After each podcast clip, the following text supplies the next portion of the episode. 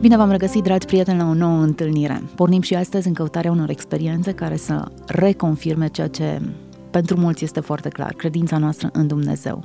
Invitat alături de mine este Cătălin Vasile, fondator și director al ProDocens Media, inginer în calculatoare, căsătorit, cu o fetiță. Bun venit în studioul nostru! Bine v-am găsit! Sunt conștientă că am dat o felie atât de îngustă din ceea ce sunteți. E o complexitate de experiențe, de trăiri, din tot ceea ce înseamnă omul Cătălin Vasile. Ne întoarcem într-un anumit an ca să ne legăm de o anumită experiență în care Dumnezeu a fost real pentru dumneavoastră.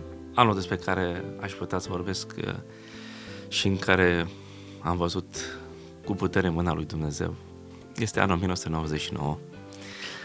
Uh, un an în care am încercat din răsputeri, uh, după terminarea liceului, să îmi pot duce studiile mai departe. Provin dintr-un mic sătuc din județul Tulcea, uh, crescând o familie de intelectuali, participând la tot ce înseamnă viața la țară. Încă din mică copilărie mi-a plăcut învățătura, școala, am participat la toate lucrurile gospodăriei Coasă, cu familia mea. porumb, Absolut, tot ce, înseamnă, tot ce înseamnă uh, lucrările câmpului.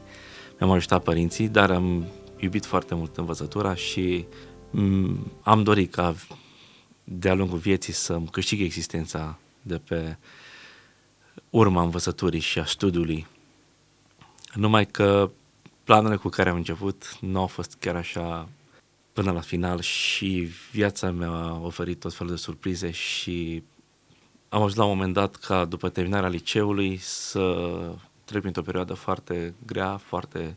Din ce punct de vedere? Din punct de vedere și al vieții spirituale și al vieții de zi cu zi. Erați credincios atunci? Da, eram credincios, să-L cunosc pe Domnul de la vârsta de 14 ani. Împreună cu familia am cunoscut Evanghelia și chiar împreună cu tata și cu mama ne-am botezat. Dar vorbind despre viața practică de zi cu zi, în calitate de creștin, nu a fost totdeauna așa cum ar fi trebuit și din cauza aceasta am simțit uh, povara, să zicem, a, a lipsei de decizie poate în viață și de ascultării de părinți chiar.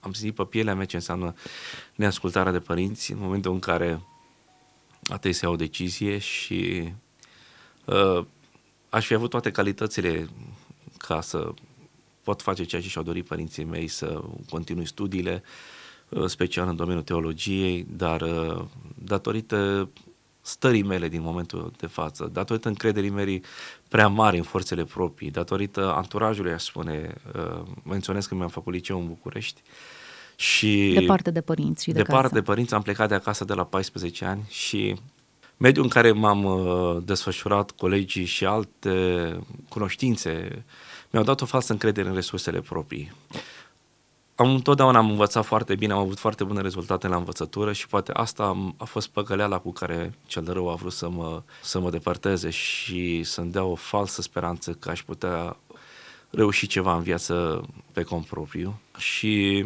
ceea ce am și început să fac imediat după ce am terminat liceu a fost o surpriză și pentru familie și pentru cunoștințe de a face o întorsătură de 180 de grade și... Ce s-a întâmplat atunci?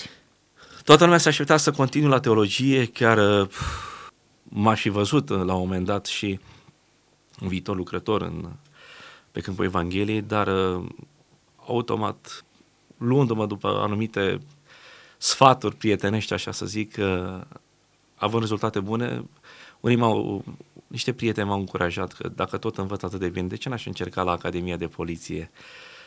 mai ales venind dintr-o familie cu venituri medii și destul de uh, submedii, să zic așa, o problemă cu banii ar fi fost rezolvată fiind un salariu stabil, uh, o anumite condiții de viață și o carieră militară cu siguranță probabil mi-ar fi asigurat ziua de mâine. Și am zis că mă, nu e o idee prea rea și chiar m-am apucat de învățat, m-am pregătit, aș spune chiar la cel mai înalt nivel, până în momentul în care am simțit primul obstacol, primul obstacol și în momentul în care m-am dus să mă înscriu și a trebuit să trec de testele uh, preliminatorii, am fost respins la examen medical și am fost expins la examen medical pe motivul vederii, portochelar de când nu mă știu, uh, miopie, o boală care este la cam peste tot acum, dar pentru mine a fost o mare superare față de Dumnezeu, pentru că Nu cred că cineva și-a ales să poartă ochelari sau... Și m-am supărat pe Dumnezeu pentru că, practic, am învățat, m-am pregătit, am dat tot ce a fost mai bun. Și, fiind eliminatorie, n-am avut șansa să, să susțin. Bineînțeles că am dat un pas înapoi, am venit supărat acasă și am plecat spre, spre casă cu gândul de a face altceva. Ce? Ar fi fost, am investit foarte mult în anul acela și am zis, mă, dacă tot stau pe bară un an, să nu pierd bani degeaba, haide să aș vrea să mă duc în armată. Și de bunăvoie și nesilit de nimeni, m-am dus singur, m-am la comisariatul de recrutare, am completat toate hârtiile și, de adevăr, am fost uh, selecționat într-o poziție, să zic așa, de elită. M-am ocupat de comunicații, exact ceea ce fac și acum. Eu îmi promusesem, chiar mi-adusesem cărțile ca să mai învăț în timpul stagiului militar, dar n-am putut să fac lucrul acesta. Pentru ce? Datorită. Care era planul B? Planul B era să mă duc la limbi străine. Eu am fost un pasionat de limbi străine. De fapt, deși am terminat uh, matematică, fizică. Am fost uh, undeva între real și uman. M-am pregătit foarte bine și la limbi străine uh, și chiar am susținut uh, examenul de limbi străine, engleză, franceză. Anul cu armata l-am pierdut, după care m-am întors înapoi la mine în sat, m-am angajat ca profesor sublinitor exact pe engleză și franceză. Am dat un examen, am lucrat un an, în anul respectiv m-am pregătit și m-am meditat cu profesori cu care practic am dat examenul de admitere și aici vreau să spun că am văzut clar mâna lui Dumnezeu în care, aș spune eu, mâna care m-a oprit de a nu merge pe calea care Dumnezeu mi-o trasese și pe care El știa că trebuie să merg. Cum ați văzut-o? Am început să învăț uh, literatură engleză, literatură franceză, m-am pregătit, făceam fiecare weekend de la mine din sat, în 100 de kilometri până la Constanța, unde mă pregăteam cu profesorii universitari. Erau cei mai pregătiți pentru a ajuta un student de a intra la facultate și aș spune că am făcut pregătiri la cel mai înalt nivel și am fost foarte mulțumit de pregătirea pe care am făcut-o. În momentul în care ajungeam la examen și mi s-a întâmplat asta doi ani la rând, primul an aș spune că același model de subiecte le-am făcut și acasă, același tip de pregătire. Pentru mine a fost o surpriză și mai ales pentru domnul profesor cu care m-am pregătit a fost o atât surpriză ca întotdeauna după ce se afișau rezultatele, Cătălin Vasile să fie primul dintre cei respinși și pf, concurența fiind foarte mare, erau cam 7-8 pe loc la vremea respectivă. Respins însemna ceva peste media, de media 9 peste. Deci, practic, cu nota respectivă, oriunde aș fi intrat, dar numai la specialitatea aia la care mă duceam. Și întotdeauna mi-am dorit să fac nu engleză cu altceva, ci numai engleză franceză. Și poate și din această cauză a fost. Am, avut, am fost un tip ambițios și sunt ambițios și am dorit ca să țintesc cât mai sus. Vă spun că am repetat experiența și un an următor. Deci am zis, bă, poate nu m-am pregătit destul, poate nu mi-am făcut ce trebuia să fac, poate n-am fost atent. Examenul de admitere constă și într-un eseu, o chestie de creație în care acolo practic se vede talentul fiecărui candidat și mi-a zis poate n-am excelat la ceea ce înseamnă creație. Nu mi-am făcut niciodată probleme la literatură sau la gramatică, dar vorbim de chestii uh, de creație. Și am zis mai încerc o dată și m-am pregătit încă o dată. M-am pregătit și vreau să spun că am investit, mi-aduc aminte, am muncit un an și tot salariul de pe un an de zile l-am dat banii de drum pentru meditații și pentru meditații. Am, mi-am cumpărat tot, am cărți, tot ce am avut nevoie. Am stat foarte mult ca să reușesc să, să intru la facultate. A fost și mai dureros ca în al doilea an să fie exact la fel. Cătălin Vasile să fie de primii respinși. Și domnul profesor mi-a, mi-aduc aminte, mi-a zis la un moment dat, Cătăline, nu știu ce e cu tine. Întotdeauna am făcut teste la același nivel, poate chiar mai complexe decât am avut la examen. Și întotdeauna am avut, nu am avut decât note foarte mari. Și domnul profesor la sfârșit mi-a zis, nu știu ce se întâmplă cu tine, e ceva care te ține, nu știu, ce, nu-mi dau seama ce e cu tine. Eu știam. Știam ce. De ce credeți că Dumnezeu o ținea? De ce credeți că era mâna Lui? Acum clar, uitându-mă în urmă, analizând uh, tot ce s-a întâmplat și până în ziua de astăzi și ceea ce fac astăzi, văd clar firul roșu pe care Dumnezeu mi l-a trasat încă de la început. Ați fost, fost devastat în acel fost... moment. Răvășit. Încă mai sunteți când vă referiți la momentele acelea. Am fost foarte supărat, pentru că în mintea mea ceea ce făceam însemna un scop nobil. Am considerat că mi-am făcut partea. Deci nu m-am dus nepregătit, nu m-am bazat pe faptul că Dumnezeu mă va ajuta chiar dacă nu văd. m-am zbătut, am făcut eforturi și... Dar era foarte clar faptul că e altceva se poate întâmpla. Pe de altă parte am simțit și dezamăgirea celor din jur. Familia care uneori îmi dădea de înțeles că dacă aș fi ascultat, dacă aș fi fost de acord cu ei, dacă aș fi făcut ce ar fi trebuit să facă, gândul cu care am plecat de acasă, altfel ar fi fost drumul. V-ați rugat în acea perioadă de pregătire? M-am rugat, să știți, dar o, o rugăciune, nu cum aș face acum, alt tip de rugăciune, pentru că, nu știu dacă ați văzut vreodată un om pregătit sau foarte pregătit. Un om care, cum spun, la orice oră din zi de noapte va fi citat din Shakespeare sau din Charles Dickens pasaje întregi la vremea respectivă. Adică nu aveam nicio problemă să vorbesc despre chestii. Deci eram foarte bazat pe ceea ce, pe ceea ce știam. Foarte bazat. Și deja mă vedeam un mare traducător, plecat peste mări și țări și cu siguranță greșeala mea a fost că m-am bazat foarte mult pe forțele proprii. Asta a fost marea mea greșeală. Ce s-a întâmplat atunci? Ați fost Am avut un moment în care pf, mi-a pierdut orice speranță, m-am supărat pe Dumnezeu. Am avut un moment de tăcere cu Dumnezeu. Un moment de... Tăcere înseamnă că nu v-ați mai rugat o perioadă. O perioadă și Cât? o perioadă în care chiar n-am mai mers la biserică. Am simțit așa o repulsie față de, de mine însumi, în primul rând. De, eu am fost dezamăgit de mine însumi. Am dezamăgit și pe cei din juri. Mulți mă vedeau un ratat, ca să zic așa, din punct de vedere profesional.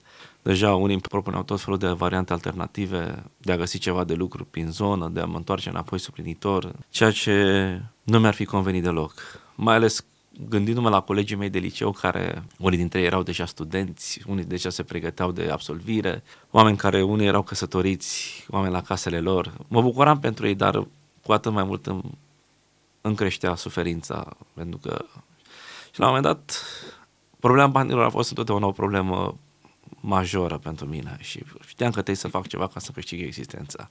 Fi și bărbat, mă gândeam în, în viitor la o familie, am zis, eu nu pot să stau, nu sunt un om care să stau, trebuie să fac ceva. Ideea este că acest făcut ceva pentru mine a însemnat un alt fel de aventură cu o propunere care venea din partea unor prieteni, foști colegi de școală, de generală de mei care înainte, pe vremuri, lucraseră prin afară, plecaseră prin uh, Italia în mod ilegal, trecuseră granița cu călăuză, așa cum era înainte de deschiderea granițelor. Și unii dintre ei se chiar realizaseră făcând treaba aceasta și mi-au propus dacă vrei să mergi cu noi, ești un băiat deștept și să vorbești, cu siguranță îți vei găsi de lucru. Și am acceptat propunerea. Am acceptat propunerea în sensul că nu aveam pașaport. Și mi-am făcut pașaport. Acum am mai multe pașapoarte în momentul în care vorbesc și unele dintre ele sunt foarte uzate, multe vize și ștampile. Acel pașaport este singurul pașaport nou nouț care n-a fost folosit niciodată. După ce m-am pregătit de plecare, ai mei au intrat în panică, au avut niște discuții foarte dure. La momentul respectiv, la aceeași perioadă, tata se îmbolnăviță de leucemie și era așa o stare destul de apăsătoare în familie și datorită bolii și datorită situației în care eram eu, era o presiune constantă și a spune și un conflict așa între mine și părinți constant. Aproape zilnic ne certam. Pe momentul în care le-am zis că plec și atunci au zis că nu fac bine, mi-a mai zis odată, s-au speriat. Sunteți singurul lor copil? Sunt cel mai mare dintre patru, cei patru frați. Mai am două surori și un frate. Și în momentul în care m-am hotărât să plec. M-am dus la mine în cameră, am adormit. Aici este punctul în care clar am văzut mâna lui Dumnezeu. M-am așezat în pat și mă gândeam la ceea ce trebuie să fac, la traseu. Eram încrezător așa, în... credeam că mă voi descurca. Dar uh, vreau să spun că la un moment dat, în timpul nopții, am avut un vis. Uh, astăzi, uh, menționez că astăzi călătoresc foarte mult, zbor foarte des și îmi trăiesc o parte din viață prin aeroporturi. Dar la vremea respectivă nu știam cum arată un aeroport. Fusesem cu trenul, fusesem cu autobuzul, știam cum arată o autogară, dar nu știam cum arată un aeroport în interior. Și visul pe care l-am avut a fost unul, să zic, decisiv pentru mine. Am visat că eram într-un aeroport. Eram singur, o mulțime de oameni, stăteam la o coadă, la o casă de bilete. Înaintea mea mai multe persoane știu sigur că trebuia să plec undeva. În mintea mea cred că era București la vremea respectivă. Și am așteptat cu mintea la coadă până am ajuns în dreptul ghișeului. Când am ajuns în dreptul ghișeului, Doamna de acolo mi-a zis, acesta este ultimul bilet. În spatele meu nu mai era nimeni. L-am luat și m-am trezit. M-am trezit plin de emoție, foarte transpirat și mi-am dat seama că a fost vocea lui Dumnezeu prin gura acelei doamne, în care clar Dumnezeu îmi spune că mă cheamă la altceva. Ce semnificație ați dat acelui ultim bilet? Aș spune poate o, o ultimă șansă sau o ultimă ușă deschisă pe care Dumnezeu mi-o deschide. Menționez că de-a lungul timpului în care tot am alergat în stânga și în dreapta, erau diversi oameni care îmi spuneau că nu e bine ce fac. E bine să ascult părinții, să nu mă arunc acolo unde n-ar trebui să mă arunc și să îmi văd limitele, ca să zic așa. Dar n-am ascultat pe nimeni. Totdeauna m-am crezut în forțele proprii. Am simțit că Dumnezeu mi-a vorbit și prin alți oameni. Și vreau să spun că mi-a vorbit Dumnezeu prin oameni care poate n-au nicio legătură cu Dumnezeu. În momentul în care m-am trezit, noi locuind vis-a-vis de biserica baptistă din Ciucurova, aveam chei la biserică tot timpul. Având cheia, m-am dus imediat, m-am trezit și m-am la biserică. M-am rugat și am înțeles că Dumnezeu are altceva pregătit și trebuie să fac o schimbare. Și schimbarea am făcut-o începând din ziua respectivă. În primul rând, am rupt absolut orice legături cu prietenii mei de atunci. Am făcut o schimbare la nivel de faptul cum petrec timpul. M-am apucat de învățat. Asta se întâmpla în aprilie 1999. M-am apucat de învățat și de nu m-am mai apucat de învățat de limbi străine. Am început să încaut prin pod cărțile de matematică și de fizică și caietele mele din liceu și m-am apucat să învăț la matematică și fizică pentru facultatea de automatică și calculatoare. Fără profesor și meditații? Absolut. Singur, de bunăvoie, am petrecut din aprilie până în septembrie fără niciun ajutor, fără niciun profesor. De ce automatică și calculatoare? Nici eu nu știu. Acum pot să spun de ce, dar atunci nu știam. Îmi plăceau calculatoarele, făcusem în liceu câteva cursuri, dar nu la nivelul la care mă gândeam eu. La nivel de operare, la nivel de, să zic așa, de lucru cu calculator, de joc cu calculatorul, dar nu la nivel profesional din care să-mi câștig existența. Nu m-am gândit niciodată la treaba asta. Dar a fost, în momentul respectiv, am zis, eu mă duc la automatică și calculatoare. Și am început să mă pregătesc. Când le-am spus celor ai mei despre această idee, toți au luat-o ca o glumă, dar m-au lăsat în pace. Au zis oricum decât să piardă vremea, mai bine face ceva. Și am intrat într-un program așa foarte dur, cu mine însumi în primul rând. Din 24 de ore dormeam 4 ore, de la 12 la ora 4 dimineața. Ăsta era programul meu de somn. În rest, tot timpul învățam. Practic, ieșeam din casă doar când aveam nevoie la baie sau când trebuia să mă duc să mănânc ceva. Asta era singurul moment în care ieșeam din casă. În rest, am făcut multe culegeri cu probleme, atât la fizică cât și la matematică. Am, am zis, eu mă duc. Deși am făcut liceu în București, să știți, mi-aș fi dorit să mă întorc în București, dar mi-a fost teamă de București. Știam că concurența la facultatea de automatică este foarte mare în București. Și mi-am zis să încerc poate la Craiova sau la Iași. Și în momentul în care s-a apropiat examenul de admitere, de fapt perioada de înscriere, m-am dus singur, eu singur cu o mapă, am plecat spre Craiova. Nu știu de ce Craiova, vă spun, nici acum nu știu de ce Craiova. Dumnezeu știa de ce. M-am înscris, după care am plecat la Iași, m-am înscris și la Iași. Am ajuns înapoi acasă, mi-am schimbat hainele și acum am, am plecat pe același traseu pentru a da examen de admitere. N-am știut pe nimeni, n-aș, n-am nicio cunoștință, niciun prieten, atât în Craiova și la Iași. Totuși la Craiova am avut o opțiune benefică, să zic, un mare avantaj. Era o facultatea de automatică și calculatoare în limba engleză. Și dacă tot am învățat data limba engleză de-a lungul timpului și am zis măcar să încerc la secția de limba engleză. Și am încercat la secția, m-am înscris la secția de limba engleză, iar examenul consta din trei probe, limba străină, matematică și fizică separat, trei zile de examen. Menționez că nu aveam unde să stau. Două nopți am stat în gară, în Craiova, am stat în gară, era o vreme de septembrie ploioasă, am și răcit în perioada respectivă. Mai citeam, mai ieșeam pe afară, mai deschideam o carte, a fost o, o, o vreme foarte urâtă pentru mine, dar știam că asta trebuie să fac. Examenul de limbă engleză mi s-a părut atât de ușor și la fel și examenul de matematică, am făcut tot ce am putut, și la fizică la fel. După care, după ce am dat examen, am plecat imediat la Iași. La Iași am stat numai o noapte în gară, pentru că acolo nu aveam limbă străină și am dat tot așa matematică și fizică. Și după ce am terminat, m-am dus spre casă. Nu aveam pe nimeni să întreb de rezultatul de la facultate și am zis, mai aveam puțin bani și am zis mă duc să văd personal care e situația. M-am dus înapoi la Craiova și spre surprinderea mea m-am văzut pe lista de admiși la secția de limbă engleză. În grupa mea, primii 10 intraseră fără examen. Erau copii olimpici, copii care erau la a doua facultate, unii făceau două facultăți în același timp, matematică și calculatoare. Mi-am dat seama că Dumnezeu m-a așezat între cei mai pregătiți oameni. Ce am făcut să știți, n-am făcut decât să scriu. Cu siguranță știu că am scris, am, m-am pregătit, am dat tot ce am avut la vremea respectivă, am intrat, nu am mai interesat examenul la Iași, dar știu, știu că și la Iași am făcut foarte bine subiectele. Nu am mai interesat pentru că nu știu de ce Dumnezeu m-a chemat la Craiova. Dumnezeu m-a chemat la Craiova.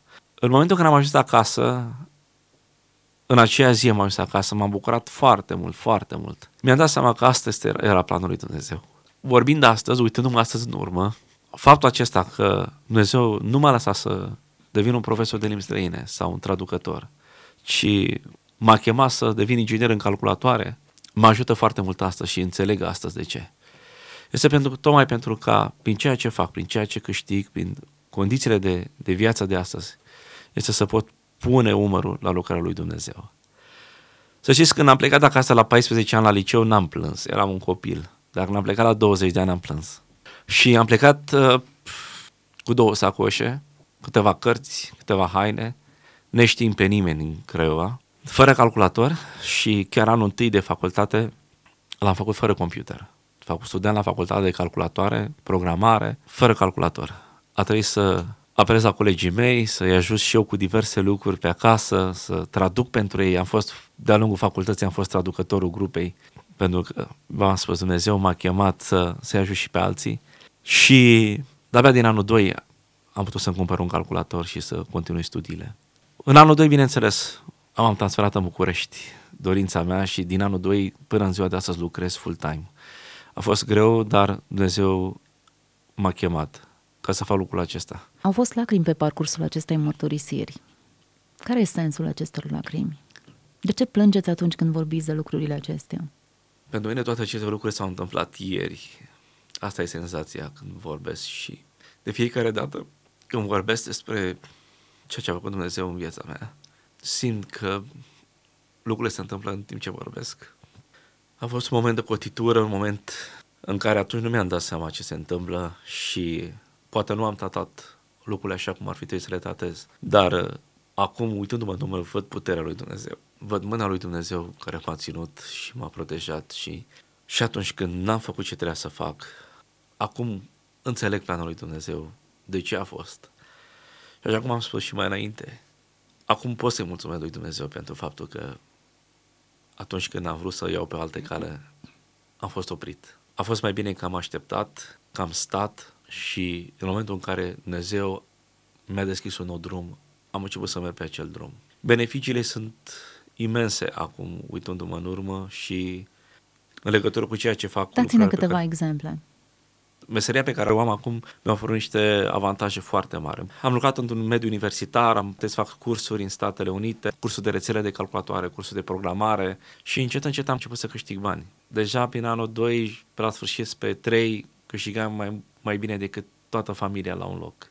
Prin anul 4-5 deja, în momentul în care eu deja aveam diploma de absolvire, când eram deja licențiat, salariul era ca unui profesionist. Lucram deja într-o companie multinațională, aveam contact în afară, călătoream deja și la vremea respectivă a, am putut să, să ajut familia întâi, eu am putut să mă gândesc la o familie, să pot uh, ajuta anumite lucrări spirituale în care să implici ceea ce fac și acum, dar pentru mine a fost clar un semn din partea lui Dumnezeu că ceea ce am trebuie să duc mai departe și să mă pregătesc și să evoluez pentru că Dumnezeu are ceva cu mine de asta am, lucrez în acest domeniu.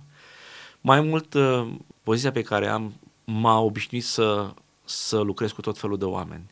Pot să mă adresez oricărui om. Orice nivel ar avea, pot să vorbesc, atât din punct de vedere tehnic, atât din vedere comercial, business, dacă vorbim despre uh, mediul de afaceri.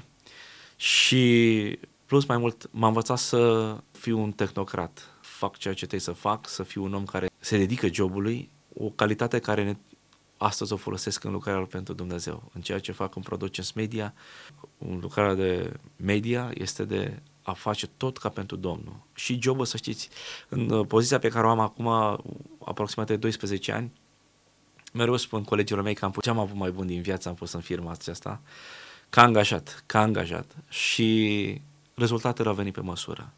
Din aceste rezultate, din salariul de inginer în calculatoare, pot să întrețin anumite componente ale lucrării lui Dumnezeu. Una dintre ele este Productions Media, o lucrare care s-a născut, să zic așa, din punct de vedere spiritual la chemarea lui Dumnezeu, iar din punct de vedere financiar este cu banii câștigați din meseria de inginer în calculatoare. Dacă aș fi fost altceva, dacă aș fi fost de profesor, poate n-aș fi putut face lucrul acesta. Dar din ceea ce câștig, acum pot să, o parte din ceea ce câștig, pot să dau mai departe pentru răspândirea Evangheliei. Ceea ce și eu am primit la rândul meu la momentul când am cunoscut cuvântul Domnului.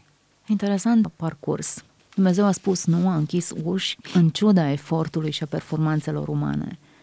Dumnezeu a pus o barieră și lucrul acesta a fost extrem de dureros. A frânt ceva în interior.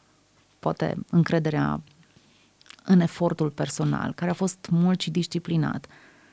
Efortul uman își are locul lui în, în parcursul acesta. Al Biblia spune că întrecerea nu e câștigată de cei care aleargă cel mai bine și când experimentăm lucrul acesta pe pielea noastră, ustură foarte tare. E o experiență de viață, o experiență care de fiecare dată când o povestesc uh, îmi creează emoții. S-a văzut clar de-a lungul interviului pentru cu greu mi-am stăpânit emoțiile. Dar este o experiență pe care o împărtășesc cu mare drag și atunci când vorbesc cu alți tineri, uh, experiența mea știu că îi motivează. Iată un mesaj cu care cred că am fost motivați toți să ne bizuim pe Dumnezeu în ciuda experiențelor negative care pot interveni la un moment dat în parcursul nostru. Am stat de vorbă cu Cătălin Vasile, inginer de calculatoare. În spatele acestui inginer de calculatoare se ascunde un om cu multe responsabilități în mod clar cu o chemare în domeniul media. Am înființat și conduce la ora actuală Prodocens, această uh, televiziune online, am putea spune. Este o echipă care filmează mai multe evenimente. A filmat și evenimentul uh, organizat de Radio Vocea Evangheliei la Sala Olimpia. Uh, este prezent în multe evenimente și pe piața mediatică. A ieșit cu un mesaj foarte clar, Evanghelia merită vestită, promovată în toate mediile, pe toate limbile. Iată că toți sunteți traducători dacă v-ați dorit acest lucru. Traduceți uh, într-un limbaj pe care lumea îl poate pricepe vestea bună a Evangheliei Domnului nostru Isus Hristos. Mulțumesc pentru prezența în emisiune. Și eu vă mulțumesc și Dumnezeu să vă binecuvânteze în tot ceea ce faceți.